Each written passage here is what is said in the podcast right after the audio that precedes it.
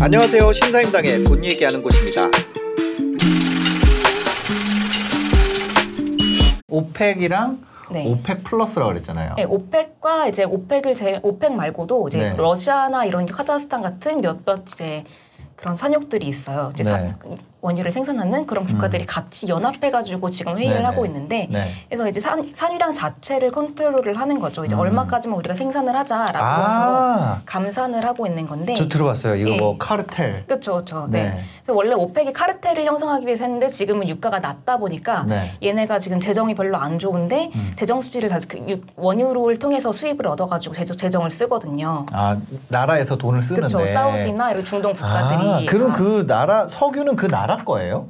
나라의 그 국영 기업들이 보통 있죠. 아람코 같은 아. 것들도 이제 대표적으로 볼수 네, 있는데, 네, 네. 근데 걔네들이 이제 벌어가지고 그걸로 가지고 오일머니라고 하잖아요. 그래서 네. 이제 그걸 통해서 재정을 보통 운영을 하는데 유가가 낮다 보니까 유가를 좀 끌어올려야 되는 거죠. 그러니까 네. 카르텔을 형성을 한 건데 음. 지금 같은 경우에는 워낙 낮으니까 감산을 해가지고 유가를 어느 정도까지 올려놓자라고 어, 한 그런 공급을. 줄이자. 그렇죠. 그래서 사실 코로나19 이후에 네. 원유 수요가 굉장히 많이 줄어들었어요. 이제 뭐 항공도 안 쓰죠.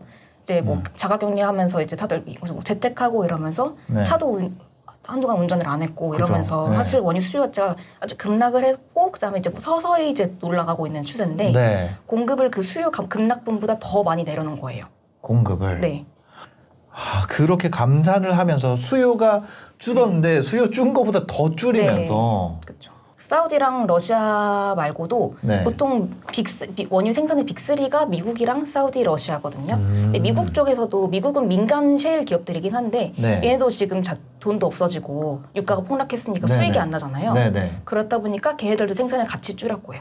아, 여기는 뭐 명령으로 줄인 게 아니라 네. 힘들어서 줄였고. 시장 관계 안에서 예, 줄이는 예, 거죠. 예, 예, 이제 예. 미국 기업들은 미국의 셰일 기업들은 이제 어떤 손익분기점이 있잖아요. 음. 네. 그 손익분기점보다 못 미달하고 있기 때문에 유가가 음. 그러니까 생산을 줄였던 거고 아, 이거 만드는 가격보다 그렇죠.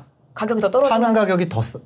싸니까 파면 손해인 거죠. 그쵸. 미국은 시장 가격 때문에 생산량이 줄어들고 네. 오펙은 감산 통해서. 합의를 통해서 시장이 줄어들고 네네. 그러니까 뭐 양쪽 다 이제 확 줄어들게 된 거네요. 그쵸. 그래서 유가가 여기까지 올라왔는데 네. 이제 그런 거죠. 지금 60불 막 이렇게 되잖아요. 네네. 근데 예전에 보면 막 경기 좋아지면 유가가 100불도 갔고 뭐 요즘에 막 인플레이션 이런 얘기들도 뉴스에도 나오고 많은 분들이 그런 얘기를 하거든요. 이게 예전처럼 다시 뭐 휘발유 리터당 2,000원 시대? 그러니까 뭐 유가 100불 넘어가는 그런 게 다시 오지 않을까? 이런 생각도 음. 들거든요. 일단 되게 많은 자산군들이나 그런 것들을 보면은 코로나19 이후에 네. 다 떨어졌다 다시 올랐잖아요. 근데 원유 수요 같은 경우는 네. 그만큼 못 올랐어요. 왜냐면은 구조적인 문제들이 같이 작용을 했던 거죠. 원유 수요는 안 올랐다. 안 오, 오르긴 올랐는데 다른 것들이 오른 폭에 비해서 네. 굉장히 만만하게 지금 성장을 하고 있다는 거죠. 아, 왜냐하면은 항공 쪽 생각을 해보시면은 네. 항공유 제트유가 네. 수요가 한 글로벌 원유 수요의 한 10% 정도를 차지를 하거든요. 네. 이쪽에서 올라오는 폭이 적을 수밖에 없고 음. 그리고 이제 다들 재택을 해봤단 말이죠. 네. 근데 그래 보니까 괜찮아 할만한 거죠. 할만하죠. 그런 식으로 이제 네. 구조적인 변화들이 같이 동반이 되게 되고 어. 또좀 더 긴 시계열에서 장기적으로 보게 되면 네. 친환경 에너지로의 그런 변화 같은 것들도 같이 좀 더 빨라지고 있기 때문에 음. 사실 뭐 구조적으로 원유 수요가 드라마틱하게 오를 수 있는 국면은 아니라고 보고 있고요. 네. 그리고 이제 수요가 오를 때 여기에 발맞춰서 음. 산유국들이 공급량을 올려가게 되면은 그럼 결국은 이제 유가를 계속해서 끌어 끌어올리지는 못할 거라고 보고 있거든요. 아. 특히 이제 공급 주도의 그런 유가 상승이었기 때문에 네. 공급 주도는 좀 약간 한계가 있어요. 왜냐면 이- 이해관계가 상충되기 때문에 더 줄일 수가 없. 더 그쵸, 계속 줄이려면 계속 합의를 해야 되고. 그렇죠. 이제 러시아 같은 경우는 벌써 이제 합의하기 싫거든요. 아, 러시아는 좀 이익을 보는 수준까지 왔나 봐요. 어, 사우디나 러시아나 둘 다 이익은 봐요. 이익은 네. 보는데 그래도 이제 어떤 어느 정도의 이제 안정을 찾자, 시장 안정을 찾자라는 네. 위- 그런 맥락에서 지금 이걸 하고 있는 건데, 아하. 네, 사실 러시아 입장에서는 지금 미국이랑도 러- 그 관계가 안 좋잖아요. 그러면 네, 네. 굳이 원유 시장을 안정을 해둘 필요가 없다라고 해버리면은 음. 만약에 우리 이제 감산 안 할래 해버리면 이제 네. 유가가 다시 또 하락할 수도 있고 아, 이렇기 때문에 좀 리스크가 아무래도 있게 되겠죠. 공급으로 줄인 거, 공급으로 네. 끌어올린 거기 때문에 네, 수요가 수요가 올라온 게 아니고 네.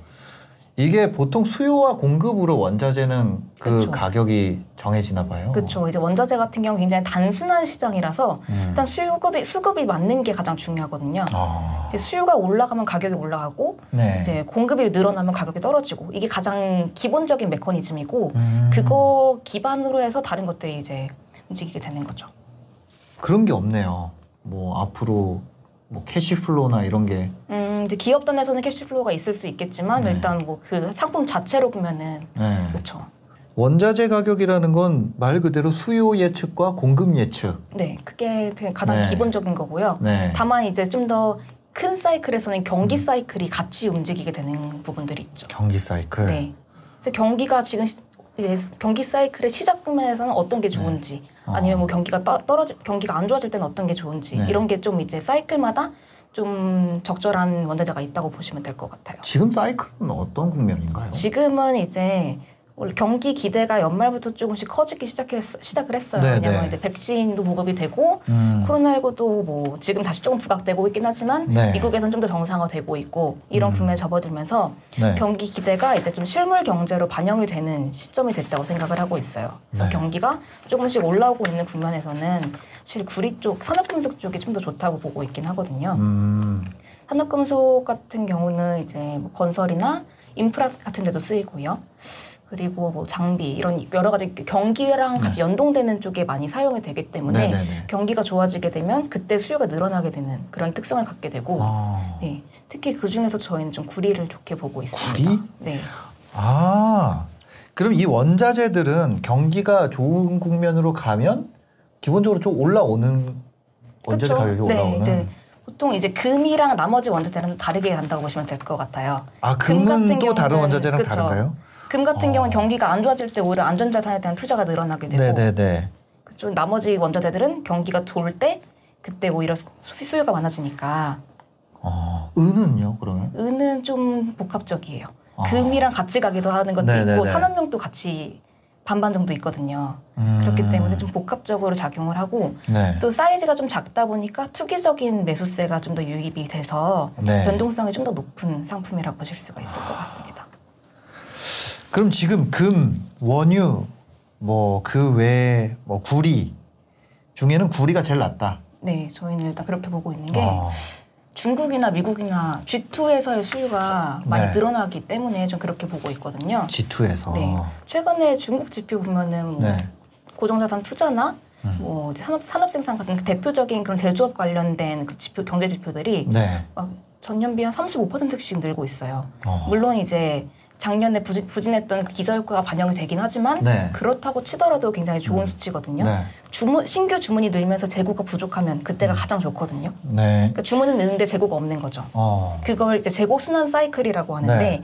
재고 순환 사이클이 굉장히 빨라지고 있어요. 재고가 빨리 떨어지고 계속해서 주문을 하고 그래서 어. 재고 순환 사이클이 빨라지고 구리의 있으면 재고가 빨리 소진된다는 거죠. 아니죠 그냥 전반적인 제조업에서 전반 아 전반적인 제조업에서 네. 그걸 볼 수 있어요? 그걸 어떻게 어. 알수 있어요? 네, 이게 보통 이제 미국에서는 ISM 제조업 지수라는 걸 발표를 해요. 네. 이제 어, 제조업을 어떻게 체감하는지 지금 네. 업황을 어떻게 체감하는지를 서베이를 하는 지표인데 아, 이건 약간 심리 지표네요. 그렇죠 심리 지표인데 네. 굉장히 선행성이 높아서 네. 무조건 봐야 되는 지표예요. 항상 매월 1일 달 1일 정도에 나오거든요. 네. 근데 항상 그게 모든 제조업 지표들을 선행하고 중요한 시그널로 작용하는 지표이기 때문에 음. 네. 조금 글로벌적인 거를 볼 때도 항상 이 미국의 ISM 제조업 지수는 봐야 되는데 어. 여기서 기업들이 서베이를 할 때 전체 지수 말고도 음. 세부 항목별로 이제 어, 답을 하거든요. 근데 아. 신규 주문이 늘어나고 있다. yes or no 할때 네. yes 쪽이 훨씬 많은 거고 재고는 얼마나 있냐 할 때 적다. 이 된 거죠. 아. 그러면 신규 주문이랑 재고 안에 그런 사이클을 볼 수가 있으니까 아, 이 ISM 제조업 지수의 세부 집- 항목들, 세부 네. 항목 중에 네네. 신규 주문의 증가에 대한 yes가 증가하고 있고 네. 재고가 많은가 적은가에 대해서 재고가 적어지고 있다가 네네. 많- 답이 많아지니까 네, 그런 격차가 더 커지니까 네. 이게 이제 제조업을 끌어올리는 거죠. 그럼 신규 주문이 늘어나는데 재고가 부족하니까 생산을 해야 되잖아요. 네. 네. 가동률이 나중에 따라서 올라가게 올라갈 수밖에 되고 없죠. 네. 그 이거 올라가게 되면 또 고정 설비 투자 늘어날 수 그쵸. 있는 거고 아 그래서 이게 최 그거구나. 네, 굉장히 네. 글로벌 경제적인 부분들을 볼 때 가장 선행하는 지표라고 보실 수가 있어요. 네, 이게 매월 1일에 나오는 ISM 제조업 지표. 네. 이 아- ISM 제조업 지수가 지금 잘 나오고 있다는 거죠? 네, 그러면 지금 원래 이 기준선이 50이에요. 50을 네. 넘으면은 좋다. 50을 50이 안 되면은 좀 나쁘다라고 보실 수가 있는데 네, 네. 지금 60포인트 대까지 가 있거든요. 아 이거 높, 높은 수준인가요? 높은 수준이죠, 네. 그러면 이게 G2라 그랬잖아요. 네. 그럼 중국도 좋아지고 있다는 건가요? 중국도 중국 PMI 보면 아마 이번에도 네. 나올 텐데 음. 잘, 나, 잘 나올 거예요. 이번 자, 지난달에는 사실 네. 어 이제 춘절이 좀 껴있어가지고 조금 네. 부진하긴 했는데 음. 전반적으로 이미 올라온 상태거든요. 중국은 네. 오히려 미국보다 더 빨리 회복을 했어요 제조업이. 음. 그래서 이제 뭐 투자도 좋고 생산도 좋다 보니까 네. 그 두 두 지역에서 수요를 끌어올 수 있다고 보고 있어요. 아 근데 이렇게 경기가 turnaround 된다고 하면 네. 원유도 좋아지는 거 아니에요? 어 원유는 좋아 원유도 당연히 수요는 늘어나요.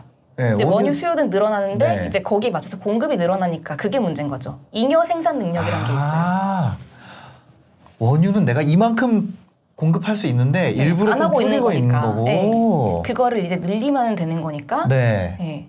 네. 이제 그렇게 만약에 나, 늘리게 되면은 재고가 다시 쌓이게 되잖아요. 네. 그러니까 수요가 느는 건 맞지만 그 수요가 느는 속도보다 만약에 빠르게 공급이 늘어나게 되면 네. 그렇게 될 수가 있어서 이제 구리는 그게 어려운가 봐요. 구리는 보통 남미에 있는 칠레나 페루가 네, 거의 절반. 정도 네. 네, 그 생산을 하고 있는데 얘는 사실 뭐 노조 이슈도 항상 조금씩 있고 음. 코로나19 이후에 광산 좀 폐업하고 이러면 폐업 어 이제 잠깐 네. 채굴을 안 하고 중단을 하고 음. 이러면서 조금 생산량 자체가 줄어들었고요. 네. 그래서 작년 같은 경우는 생산이 줄어들었고 올해도 아직까지는 그렇게 많이 올라오지 못한 상태거든요. 그러니까 아. 공급이 자, 자체가 부족한데 최근에 또 이미 있는 재고들을 보면은 재고량이 굉장히 부족해요. 네, 네. 재고가 보통 가장 대표적으로 원자재 재고를 볼 때는 네. 어, 런던에 있는 그 금속, 금속거래소, M, 그러니까 LM, LME에 있는 네. 그 재고량을 보게 되는데 네. 역사적으로 굉장히 낮은 수준에 지금 위치하고 있고요. 아, LME 금속거래소에서 네, 구리 재고 지표가 있나요? 네 있어요. 어. 근데 그게 뭐 위클리로 발표 데일리인지 웨클리인지 갑자기 헷갈리는데 네네네네. 이게 어쨌든 간에 이제 지금 역사적으로 굉장히 낮은 수준에 있어요. 음. 누가 봐도 부족한 정도 네. 이렇게 있고 특히 또 중국의 재고량을 보면은 네. 중국에도 이제 상하이에서 하는 선물 거래소가 있거든요. 음. 금속 선물 거래소가 네. 거기에 있는 재고량을 봐도 조금 부족한 편이에요. 다른 따 예년, 예년에 비해서 어. 이 상하이에 있는 그 금- 금속 거래소에 있는 재고 같은 경우는 네. 중국의 구리 자체는 어떤 제, 굉장히 명확한 계절성을 갖거든요. 그래서 이제 1분기 같은 경우에는 네. 춘절 연휴에 전후로 해서 음. 재고가 막 올랐다가 네. 완만하게 4분기까지 떨어지는 그런 어. 형태를 보통 지녀요. 네. 그래서 이제 다운스트림에서 수요가 늘어나면서 이제 downstream이라는 건 뭐예요? 그, 어 이제 아래 산업들에서 음. 그 구리를 사용하는 산업들에서 이제 아, 주문을 뭐 해서 네 전선이라든지. 그렇죠 네 뭐 뭐, 다양한. 곳들에서 사용을 할 텐데 이제 네. 수요가 는다는 거라고 보시면 될 것 같아요. 음. 그러니까 이제 1분기에 쌓아놨던 재고를 네. 2, 3, 4분기에 소진해 나가는 형태로 네. 해서 이렇게 되는데 물론 이번에도 1분기 늘긴 했죠. 네. 근데 다른 때 이만큼 늘었던 거에 비해서 지금 한 이 정도밖에 못 늘은 거예요. 왜냐면은 음. 춘절 때 애들이 이동 제한해가지고 네. 조업 복귀가 빨랐거든요. 네. 보통은 이제 조금 다시 보- 조업에 복귀하기까지 굉장히 오랜 시간이 걸리게 되는데 이번에는 네. 이동을 제한했기 때문에 춘절에만 딱 쉬고 바로 복귀를 한 거예요. 아. 그렇다 보니까 생산도 빨라졌고요. 네. 그러다 보니까 재고 자체가 더 부족한 거죠. 그래서 이때 1분기 쌓아놨어야 되는데 쌓아지지가 않았으니까 계속해서 좀 부진 어 재고가 부족할 수 있는 국면에 있다고 보고 있습니다. 아